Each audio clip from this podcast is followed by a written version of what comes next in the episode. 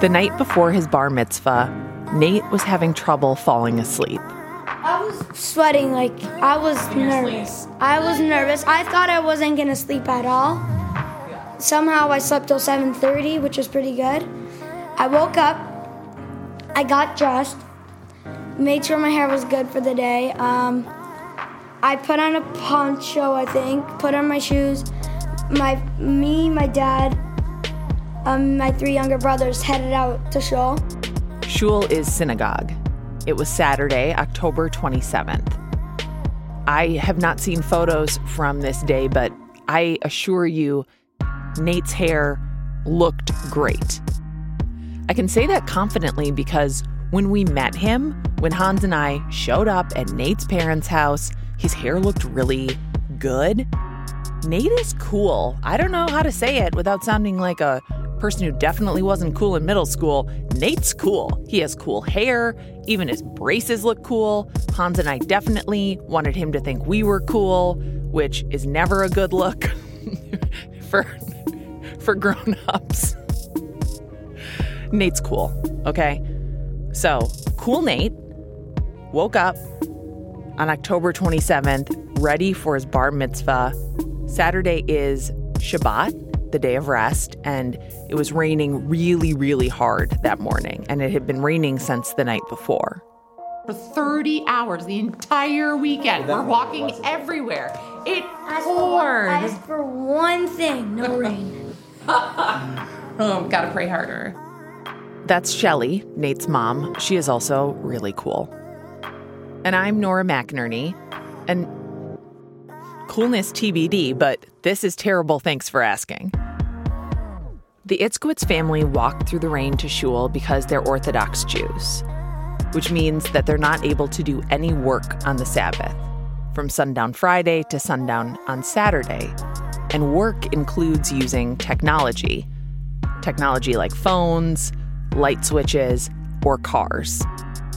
So every week in the Squirrel Hill neighborhood of Pittsburgh, hundreds of people, many in all black outfits, walk the streets to synagogue. It's a very common, very familiar sight, even in terrible weather. Even in terrible weather, when you have a big life moment that day and you want your hair to look cool. Like Shelley said, maybe he should have prayed harder. A bar mitzvah is a big deal for Jewish kids Nate's age. It happens when a boy turns 13. He becomes officially responsible for the adult privileges and responsibilities of religious life. It's like saying, Yes, I'm ready for it, bring it on. And it happens just by turning 13, but it's celebrated ceremonially in the synagogue with a reading, a discussion, or leading part of the services. For Nate, it meant all three. He did all three. He did a reading, he led some of the services, he spoke. He spent two years preparing for this. Two years. So, this day is about the community recognizing and celebrating Nate as a full adult member of their faith. Nate goes to religious school, and religion is a cornerstone of his family's life and of his life. So, this day is really, really important to all of them.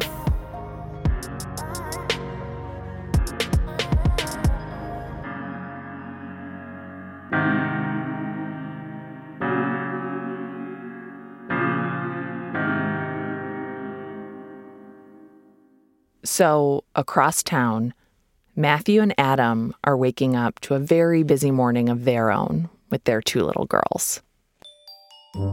People had flown in from around the country for a different ceremony, a different life event at a different synagogue from Nate and his family. Matthew and Adam attend Rodef Shalom. Matthew didn't grow up in Pittsburgh, he was a military kid, but it's his adopted hometown, and he loves Pittsburgh. This is how neighborly Pittsburgh is. Our next door neighbor knew that this was happening and then offered her house to our friends and family that were coming in.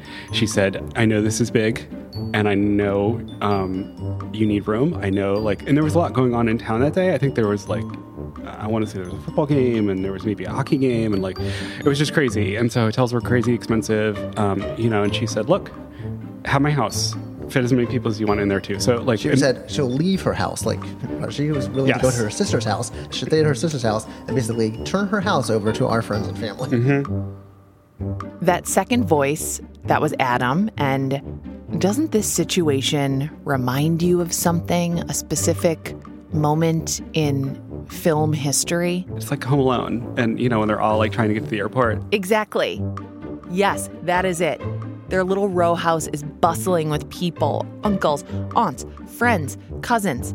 The row house next door that shares a wall and a porch, that is bustling with people.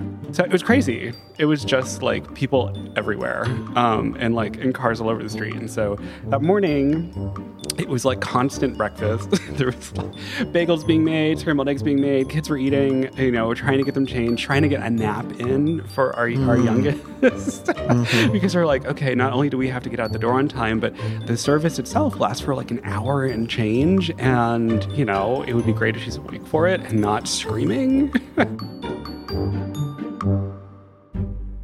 So, service that morning for Matthew and Adam and all their loved ones and acquaintances included a baby naming ceremony for their youngest daughter. This is Rabbi Henry, who was going to perform the baby naming ceremony. The baby did have a name already, but she didn't have an official Hebrew name.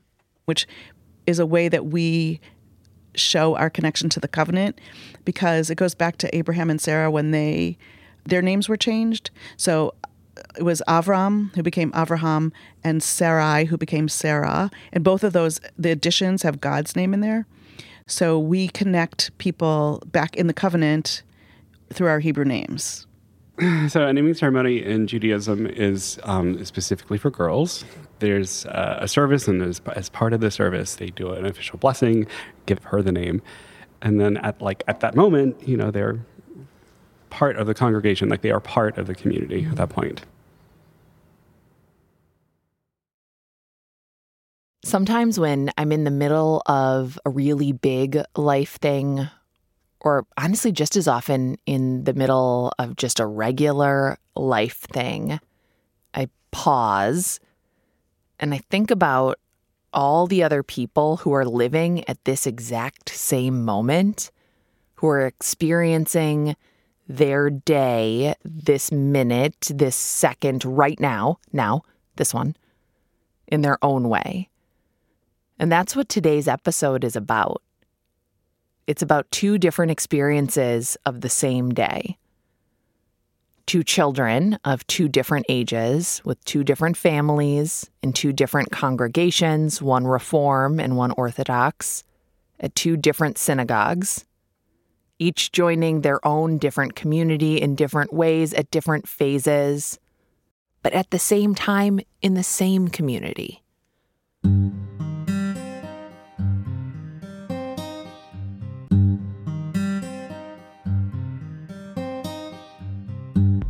On a regular week, Nate's synagogue gets maybe 100, 125 people for Saturday services.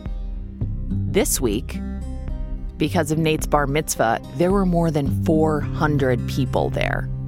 Family had come in from out of town, friends had come to Nate's family synagogue instead of their own, all to celebrate Nate becoming a full adult member of the faith.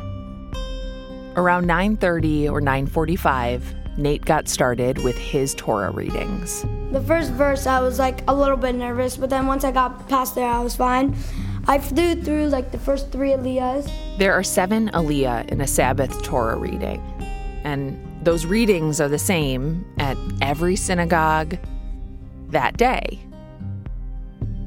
An aliyah is a pause in between sections of the Torah. Nate's up there with a rabbi in front of his congregation and friends and family from out of town. He's living the moment that he's been preparing for for two years. And his mom, Shelley, is so proud. You're not supposed to memorize it. It's like really repetitive learning over and over again to get it. So he had the book in between. In between those pauses, at the pauses, he would go back to the book and review it, review the next thing. So he wasn't really listening to the rabbi as he was talking. It was like, okay, like you do your thing, I'll do my thing. Right? Am I right? Yeah. So there's Nate. Up in front of the congregation on the bema, facing away from everyone, from his parents, concentrating and reading. As he'd been reading, everyone had started to notice a lot of sirens outside, emergency vehicle sirens. The synagogue is right near a freeway and it's in the city, so it's not unheard of that there would be sirens. okay, we live in a city, no big deal.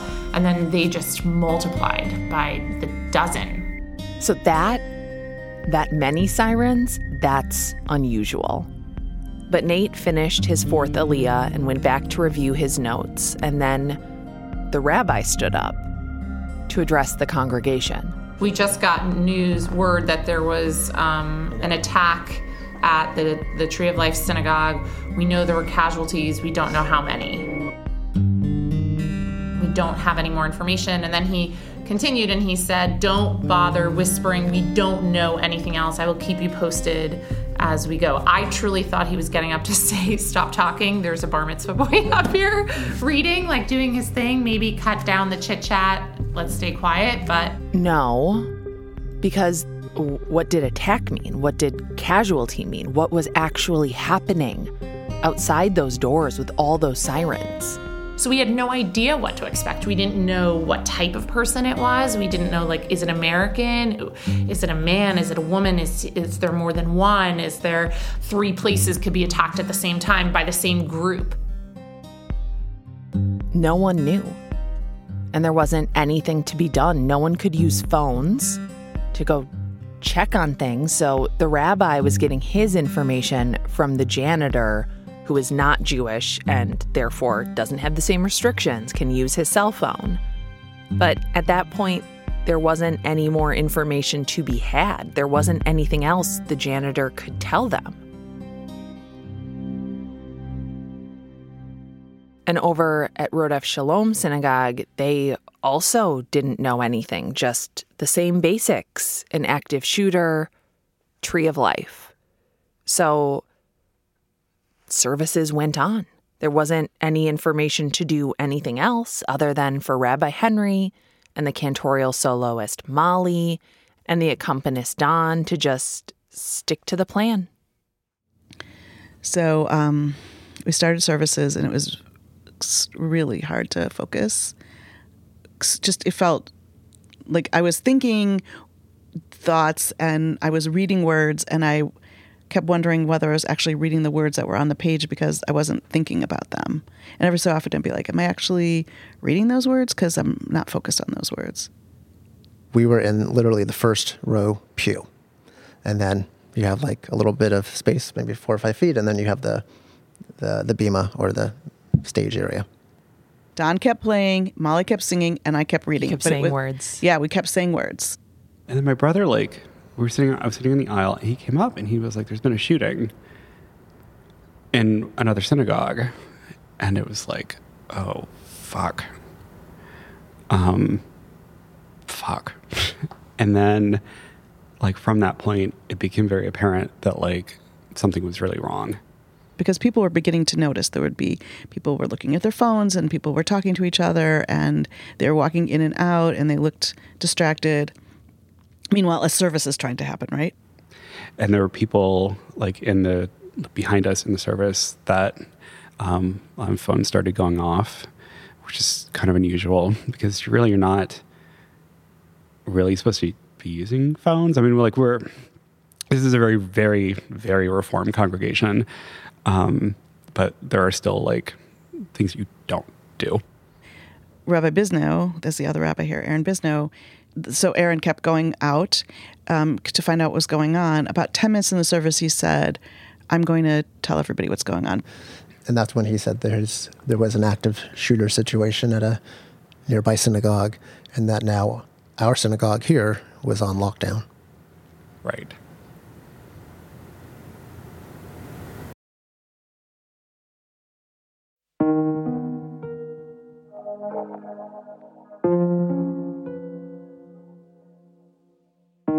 Few miles away, Nate, who had no idea what was going on or what those sirens meant, he came back up to the bima and kept reading.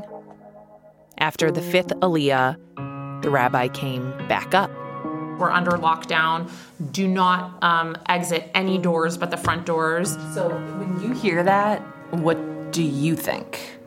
Um, I didn't even know. I was like kind of nervous that I was gonna forget the things that like I was supposed to say. So I was just like saying over the stuff in my head. Like I didn't even realize. That's a 13 year old on what is so far the biggest day of his life. But the grown ups do realize. Nate's dad, Rob, is sitting close up to the bima where Nate is and where the rabbi is. He's about 20 feet from his son. I was so focused on Nate that I sort of heard what the rabbi said, and I'm like, wait, is the active shooter here or is it somewhere? Like, I was like, wait, what? And he made the announcement they have youth group rooms. They're all on lockdown, and all the group leaders have been trained what to do. You can't go get your kids. They're in the lockdown. You can't go get your kids. Our middle two children were with us listening to Nate, but our youngest one was in the groups. And so the men and women in this service sit separately there's like a divider, and I looked at my wife over the divider, and there's a lot of people because there's a bar mitzvah. We had a lot of family and friends come in saying, check on Kiwi, and she said, no, he's okay. He's in the group rooms. Everything's okay. I said, okay. Okay, but not really. Nate kept reading, still pretty oblivious, and a large group of women went to go check on the kids. After the next Aliyah, the next update came from the rabbi. Things seemed to be escalating. I can't believe I have to say this move away from the windows. So congregants shifted and moved. People were worried like some some couples split up like they normally pray at a different synagogue but for the bar mitzvah they came so like the wife came and the husband didn't and they didn't know are you okay and the, the spouses didn't know about each other. Nate came up to keep reading, and when he came to the next Aliyah, the rabbi stood up again. If for some reason we have to evacuate, use all the doors. Um, don't worry about it. After the final reading, the rabbi makes one last announcement. We're trying to get a police presence here.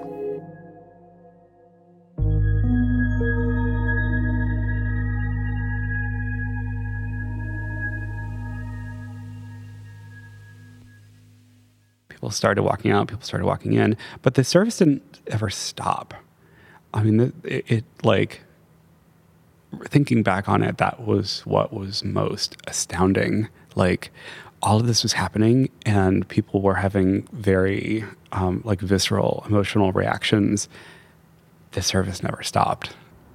I mean, I I think I got really um, mama bear about the entire thing. Like I became very fearful and also very like um, I need to protect my kids because it wasn't really clear what lockdown meant or if we were under a direct threat or if the situation in the other synagogue was limited or if it was going to be part of some kind of like mass attack like coordinated every service is going to be hit.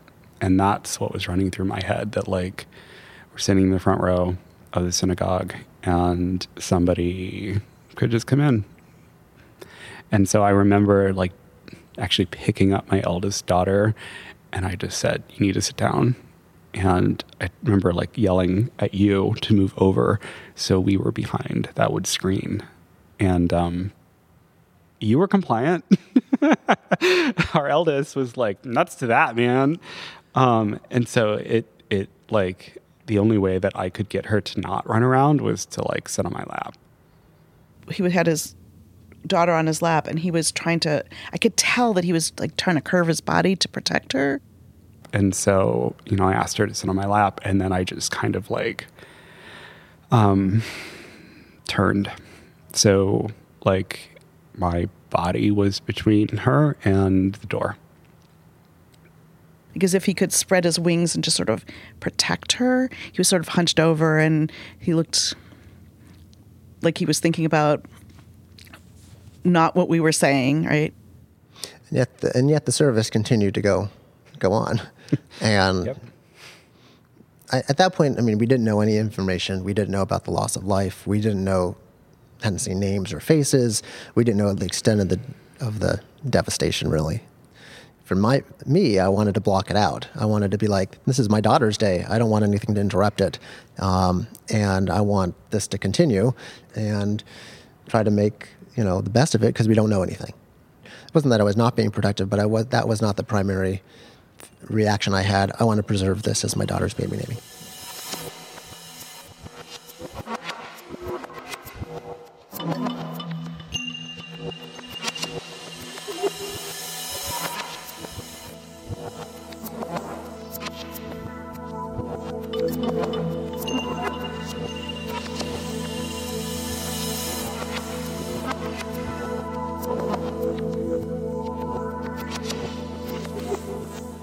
We'll be right back.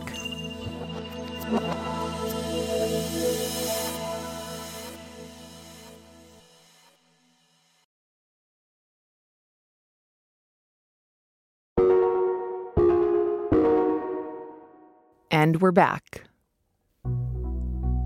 Back at his synagogue, Nate had made it through all of his readings. He was done, and he had done so well. He was loud, he was confident, he was assertive, he kept everyone sort of calm. And it's funny, somebody made a joke like, shouldn't we be praying? Right? Shouldn't we be praying? At a time of crisis, don't you pray? And then the rabbi's like, what do you think we're doing right now? And he was trained to do after the reading, It was like um, a story like from the That- prophets, the book of the prophets. prophets that I read after. It was like it was actually one of the longer ones, and they were going on the sirens all throughout that, like throughout the whole thing. That was about 15 minutes. then once I got up to like the end of the the service, the sirens stopped. Like they started to like slow down and stop.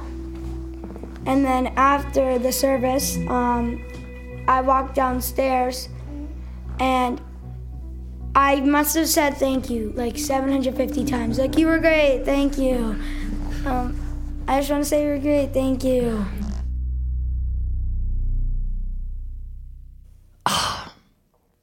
listeners should know that at this point, Nate's mom was looking at him like, oh my God.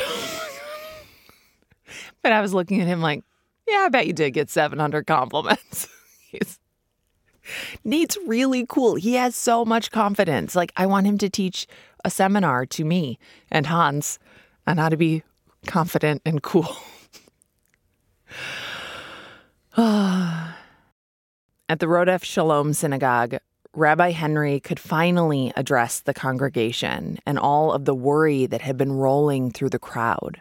I told everyone that the shooter had been apprehended, and so right now we're going to see if we could focus on our gratitude for all the things that we do have in our own lives, that we still have. Things we still have, like babies, and bringing babies into the congregation.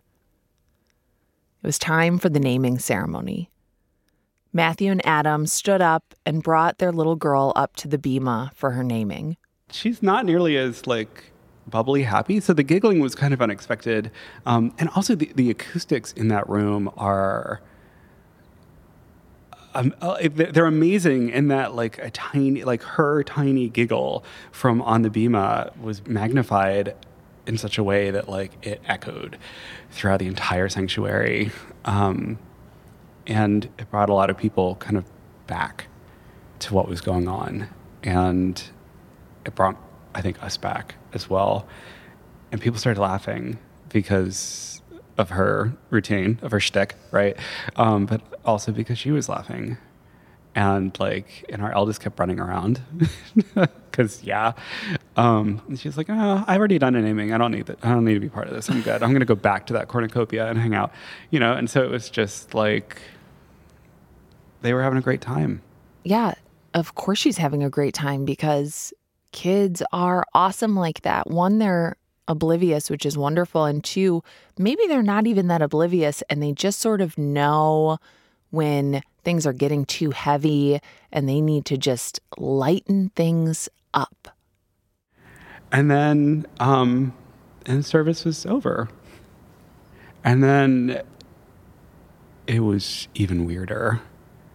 Um, it was like a Twilight Zone episode. Like everybody um, after the service like left the sanctuary, and um, kind of came out into into the foyer of the building, and everyone just went everywhere, like literally in the building. Um, you know, there were people like running into hallways and into bathrooms and calling people and texting and and everyone was just everywhere. Service was over, but it still wasn't clear what was happening or what had happened, so the lockdown was still in effect. But luckily, a naming ceremony is followed by a lunch. A lunch that Matthew and Adam had gone all out in planning. I, I distinctly remember um, shifting from like anger, fear, and like protective to like, oh my god, let's get this show like together, people. like, like, come on. And I remember grabbing a couple of people, and I'm like, eh, I'm like, come kitchen now. We're putting out the booze. Like, this is a terrible situation. We are stuck in this place. We cannot leave all we have, like all we have to survive on is like four cases of wine and like seven pallets of Italian food. Um, How are we going to make it? how are we gonna make it? Like, let's do this. so we did, like opening all these bottles of wine and taking it out, and then just walking around and like pouring cups for people and being like, drink this now, like drink it now. And then, um, you know, I remember like having a discussion with the the like kitchen manager, and I was like, "Turn that oven up, get all get all those suckers in there right now." like, ziti, baked ziti, and lasagna need to be out in 20 minutes. We could do it. You know, I'll light the Bunsen burners. Like, I'll set it up outside. You just make sure it's ultra hot. We're good. Like, we're good. And uh, and then like it all kind of went back to normal at that point. I mean, as, as it could. Normal meant wine and Italian food and continuing to celebrate their baby's special day.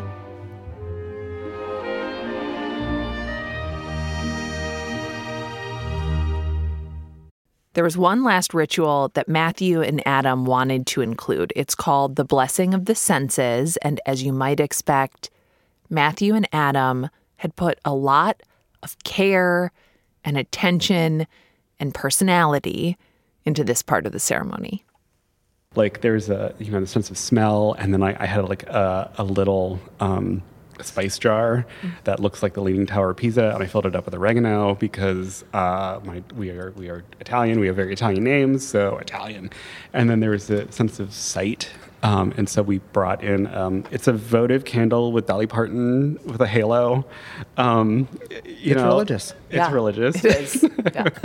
Um, and then there's a part where like she washes her hands too, and then there's there's hearing, and then for the song portion of it, we had to like specifically pick a song that had some kind of connection back to our daughter, and so uh, it was Rosemary Clooney's Mambo Italiano.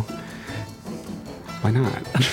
E mambo, mambo italiano, e mambo, mambo italiano, go, go, go. You mixed up Siciliana, it's so delicious. Everybody come capisce how to mambo. Because of the lockdown, all of the people who hadn't gone to the service but were going to come for the lunch, they couldn't get into the building. That's nice. like we had set out all this food and it was like a big to do and then out in the foyer i think like some of the other people from the synagogue were setting out like snacks you know and there were a lot of other people from the congregation who were sitting out there And they couldn't go anywhere. They couldn't leave. right And so, and we were like, wait, what? this is dumb so I, like i remember coming out and i'm like guys we have all of this food With all Please this eat. wine. we have All all, this of this wine. wine this is Please come in and eat. like this is terrible the only way this is going to get better is if we eat and we drink. And and they were like, "Are you sure?" And I'm like, "Yeah, I'm pretty certain that this this needs to happen." so yes, um, and they did. you know, we, we tried to be as I tried to be as joyful and positive as I could, and it's just the room felt different. It just it was sad, but the room felt different. And then by the time it was all over, um, lockdown had been lifted and people could leave. So it like I don't say it worked out perfectly. It was Yeah. like, but it, but it did get to be your daughter's day. it did get to be her day, despite everything else. And like, and we look back at like all the pictures that were taken on it, and she is just joyous. And so is our eldest. And like at one point, our eldest daughter, she she went around to every centerpiece and took every balloon. And so like at the end of it, she's just she's she's like that old man and up, right? And there's like thousand balloons.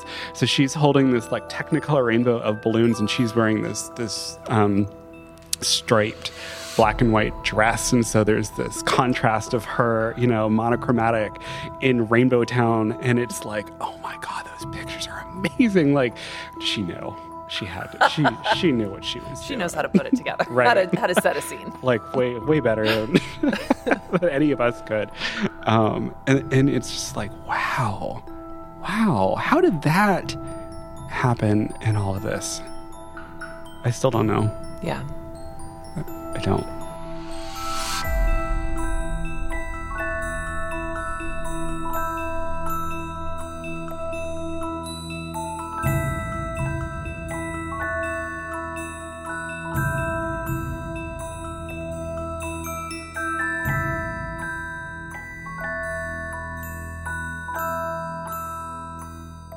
We'll be right back.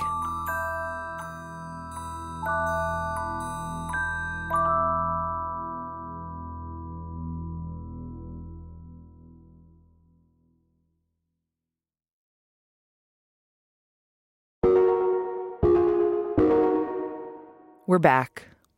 The shooting was over, and then so was the lockdown. For Nate and Shelley and Rob and their family, they were free to leave the synagogue and get on with all the other festivities they'd scheduled for Nate's bar mitzvah. By this point, the news of the shooting was headline news everywhere. But it's still the Sabbath, and Nate's family are still Orthodox. It's not like we left and we could go home and watch CNN or we could turn on our cell phones. Nothing. So if there's any, you should just know if there's any risk of life, we you violate the Sabbath, it doesn't matter. You do anything to save your life. So if you know if we felt threatened, like we needed to call 911, we pick up the phone, we call, we don't hesitate. Just like it would never be for the risk of a of a life that we would. heart attack in front of you, you call 911. Correct. Correct. Absolutely. The family left the synagogue. They started to walk home, and the rain had finally briefly stopped. The streets were empty. It was quiet, eerie. businesses were closed. They they were forced to close. Police came and told them like you have to shut down your doors or something. I don't know. They all had signs on their doors saying due to the tragedy or due to the events because at that point we didn't know what kind of a tragedy it was. Due to the events of today, we've closed our stores. Our hearts are with everybody and you know It's like uh, 3 p.m. yeah. too. Right. So I did peek inside where we get our barber shop where we go. I did happen to peek inside and I saw the TV and it said eight confirmed dead, others wounded. So I knew something happened, but to be honest, with everything that we had going on that day, part of me selfishly didn't really want to know everything. And thank God without our phones, without the internet, without all the media information, we didn't we weren't drawn into it and we weren't stuck in front of the TV all day and our phones all day that we would have if it was a different day of the week.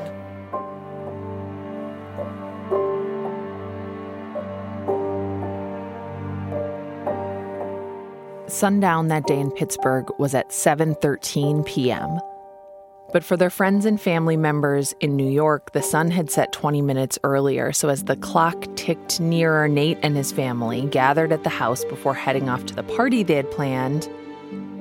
They just had to listen to their phones ringing off the hook, unable to answer them until the Sabbath was over. I had family calling because most of my family was here, but those who weren't were calling and say, "Are you alive? Like, what's happened? What what's going on? Where are you? Why aren't you answering your phone?" And we're like, "It's not over yet. We can't pick up the phone." So, I mean, they heard synagogue in Pittsburgh, and they know we're all here. They don't know. How do they know? So, uh, but here we were. We were like, "Well, we're all here. We're all alive. We're all okay." Okay, you know, I mean, we didn't know what to make of it. Like, we couldn't process everything.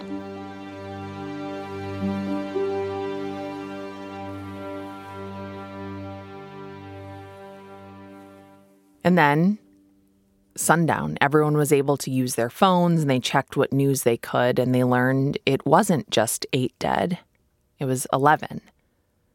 But there wasn't much information yet. There's this cool thing called shock where basically your brain just packs up all your anxiety and feelings and is like, I'll hold on to this and put everything on autopilot and you just go along for the ride. I'll give it to you later. So that's what they did because you know what? It was time for Nate's bar mitzvah party. And Nate had a rager planned, okay? Friends, family, they were going to an indoor park. They were probably gonna do laser tag, drink a bunch of pop. Really wish I could have gone. and they had to get moving. Nate's party was at 8:30 and they had to drive in the direction of Tree of Life to get there where already news trucks were lining the streets, roads were blocked. So they packed everything up, including the yarmulkes they'd had special made for the event. They had Nate's name and the date printed just under the logo of the Pittsburgh Steelers. All of our guests um, were wearing them, and like a lot of them were like, we, we're nervous, like we're in public, maybe we should take them off. Like maybe there are a lot more people who hate Jews here. We like it, to us again. We didn't know that much still about the event. Is this was this still one person? Was he a person who's part of a group? Are we gonna? We're in Pittsburgh, right? Like it happened in Pittsburgh. We're in Pittsburgh. Maybe all the boys should take off their kippahs, and then we were like. No, I, I think we're okay. I, I don't know. And my family who was driving back, they all said put baseball caps on because now this is like a big deal and we don't want to be on the highways and stopping at rest stops and having people you know realize we're jewish and like we were afraid. Suddenly now that the sabbath had lifted and they were able to get the barest amount of information they knew enough to be afraid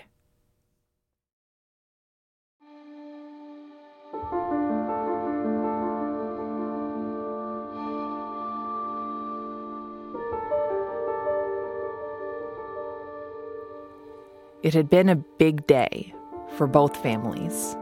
Everyone had their celebrations, thanked their loved ones, got everyone back home, and crashed.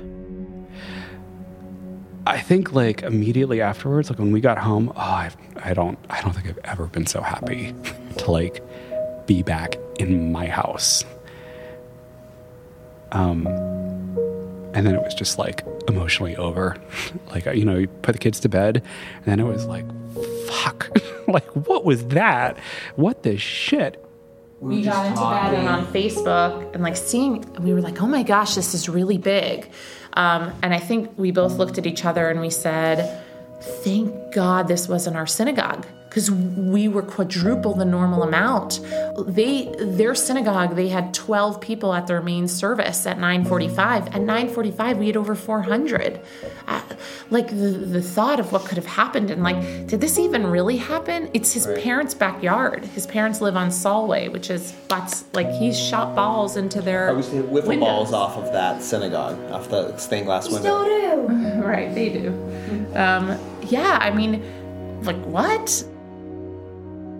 This was an extraordinary day filled with extraordinary things, some planned, some not. It was also just an ordinary day filled with ordinary things, obligations, errands, appointments, hours to fill, not much information, lives to lead. It was horrible, mundane, it was terrifying, familiar, it was confusing, and every day.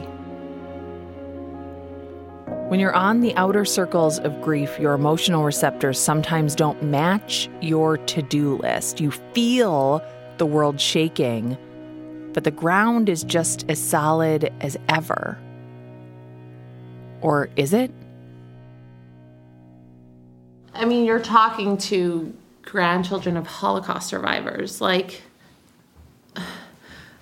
okay. you know, like things happen. It's what you do with it. You know, I think that, that situations like these bring us closer to God. When it comes down to it, their their prayer books might have said something different than ours did, or might have been in English, or might have added a few words. But they died holding the prayer books that we hold every single Saturday, that we hold every day, three times a day. Like they died doing what we do. So I don't care. Like it doesn't matter to me that they were reform, conservative, reconstructionists. I don't care. They were Jews and they died because they were Jews. So ultimately, it really doesn't matter. And I feel like we can say, you know, they couldn't do it, so we're going to do it for them. My brother's synagogue in New Jersey said that there's a tradition that when they know that there's a synagogue that couldn't chant the whole portion of the Torah, that somebody should do it for them. So the following week, they read the last portion of that week. Like just to say they couldn't, they didn't get to it. So we're picking up where they left off, you know? And a lot of people with Hanukkah having just happened, a lot of people said, like, look at the light, right? One of the nights he said, like, like just stand back and look at all of these menorahs lit. And he said, like, look at this. Like, we're still here. We're still doing it. We're still lighting. We're still doing what they've been what we've been doing for 2000 years more. And this year we get to be proud that we get to do it. I mean, from my perspective, um, I feel much more vulnerable in public settings uh, to potential homophobic kind of responses and, and risks related to that. I don't feel vulnerable being Jewish. Not in this day and age. I hadn't. I never felt that way. I never felt um, at risk for anti-Semitism. So it was for me. I, I was like, wait. I thought I was just a white guy. For Adam and Matthew, the shocking part of the shooting was that it represented hatred for their Jewishness.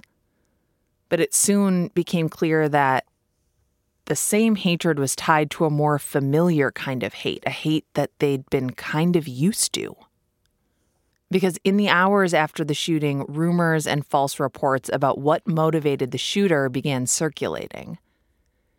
And one of those rumors was that there had been a bris ceremony at Tree of Life Synagogue for a set of twins adopted by a gay couple. And I think our first reaction was like, who are those guys? oh my gosh, we were having a baby naming ceremony. it's like, this is Pittsburgh, and everybody knows everybody else. Like, who are those other two yeah. guys that have two adopted right. twins? We should meet them. yeah, I was like, this. our kids are the same age. Well, it's crazy. A play yeah. date in the future yeah. here. I was like, this is nuts. This whole thing is nuts, but they're fine. We're fine. Like, six months from now, we'll still figure out who they were. Um, and then they didn't exist. uh, yeah, they, they didn't exist. It turns out that rumor and those men in the rumor were just an alternate version of Adam and Matthew. And that rumor spread quickly online. It persisted for weeks, even after it was proven clearly untrue. A white nationalist who was arrested on weapons charges in Washington, D.C., about two weeks later said that the shooting was a quote unquote dry run and was justified because, quoting here, a homosexual couple was having an adopted baby circumcised that week. An ultra Orthodox rabbi in New Jersey told his followers not to attend a vigil for victims. I'm not sorry for the disaster, he told them. You attend a bris of two men and you wonder why there was a massacre? I mean, there's a lot to that. And it's upsetting for a lot of reasons. And it was upsetting to Matthew and Adam, even though Matthew had sort of tried to downplay it to us, because even though the details were wrong, the message was that this atrocity happened to the Jewish community because of gay people. It's your fault. I mean, that, like, I think watching that narrative unfold was really, and continues to be really uncomfortable because it's no one's freaking business. and also, like, kids. Like, it doesn't have anything to do with it's just kids. Like, you know, it, it's the baby naming at a bris is it's a celebratory event for a kid. Like, that's not something that you call attention to. It's sacred, like literally sacred, right? And for me, like, that's her day. That's my daughter's day. It was their daughter's day, just like it was Nate's day. I, I didn't feel like I was overshadowed. I felt like, like, I felt like I was bigger than it. Like the overshadow plus me, and then I was bigger instead of just regular. Because like now, instead of everyone saying, "Oh my gosh, this is such a bad thing," they're saying, "Oh, this kid was so good," even though there was such a bad thing. So it's over, like the bad thing. Just like it was the day of the shooting. And that is like, again, quite literally, like, holy. like, that is the exact moment and time that she got to join the community. And that's heavy. I mean, I, I like, I can't even process that. like, of all days, to have somebody be able to join a community when that happened. I didn't know any of the people that had passed away, except for one guy, but I didn't know him very well. And he happened to come to our synagogue a few times in the afternoon to help pray. And I asked someone, Who is this? A little, little small guy with hearing aids, 85, 90 year old guy. And, so, and I asked somebody once, Who is this guy? They said, Oh, that's Mel Wax. He lives around the corner, whatever, if you ever need him. Well, we did once because it was getting dark and you had to have, say this prayer before it gets dark. And I called him up and he came and I was kind of pacing back and forth and he came and he helped us out. And it was just, it was very interesting that he was leading services at his synagogue when he passed away. And at that exact same time, our son, okay, was leading services at our synagogue. Now, what's interesting is that at age 13, at your bar mitzvah, you get counted for this quorum that I'm talking about. So, as one person literally is leaving the quorum because they're passing away, another individual at the exact same time saying the exact same thing in a different synagogue a mile away is entering the quorum.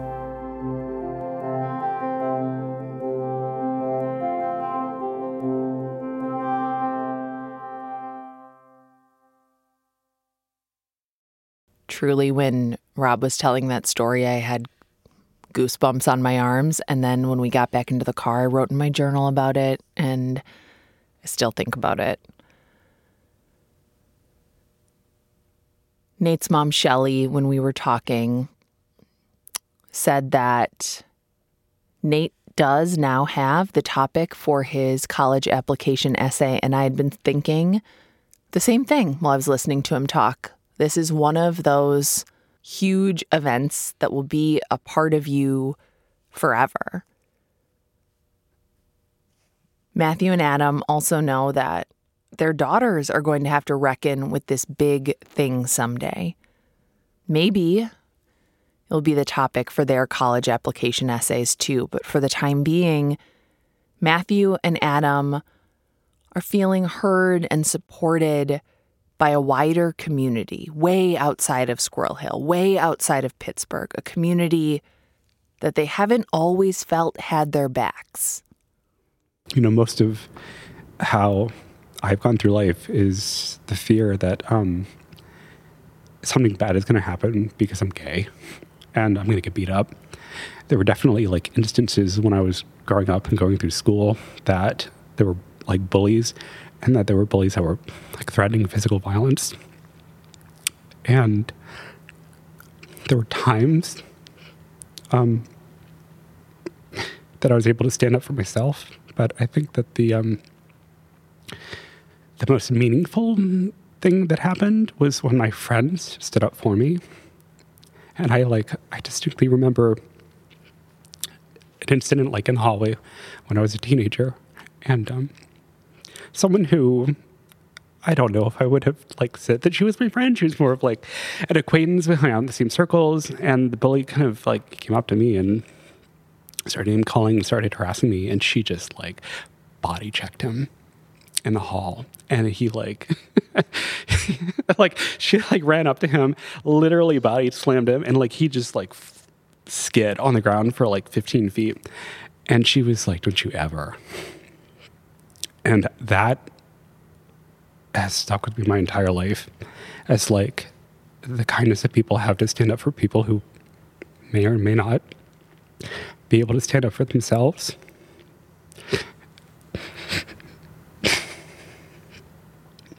and to see like an entire city doing it. Because, you know, immediately afterwards, you're just like emotionally shell shocked.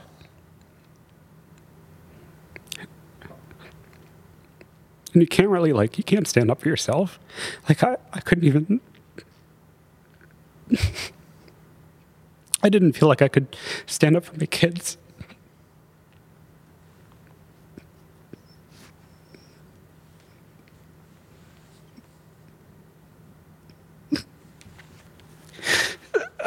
So to have like to have an entire city stand up for you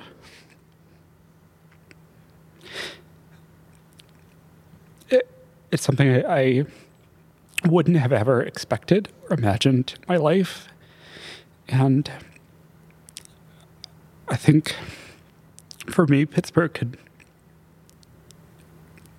never do any wrong after this. Our experiences with people in Pittsburgh, kind of up to this point, have have always been very warm. I mean, people are just nice here. And I don't think I could ever call any other place home. You know, and I didn't grow up anywhere. I grew up everywhere. That's that is part of being part of a military family. And like to actually find a community like this. It's astounding.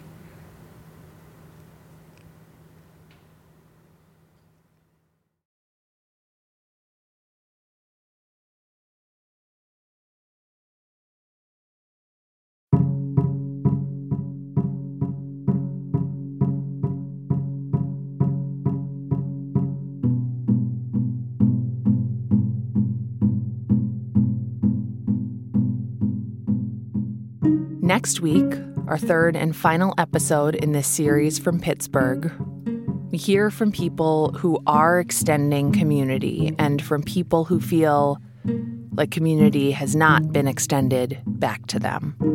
Children are going to remember this uh, because you do. You remember, okay? and it influences how you feel about other people. This has been terrible. Thanks for asking. I'm Nora McInerney. Our senior producer is Hans Buetow. Marcel Malekebu is our assistant producer. Hannah Meacock Ross is our project manager. We need to come up with a different t- TBD title. Hannah does a lot of stuff. We got special help on this episode from Twyla Dang, Anna Weigel, and from Jean and Laura Lee DiLorenzo. Thank you.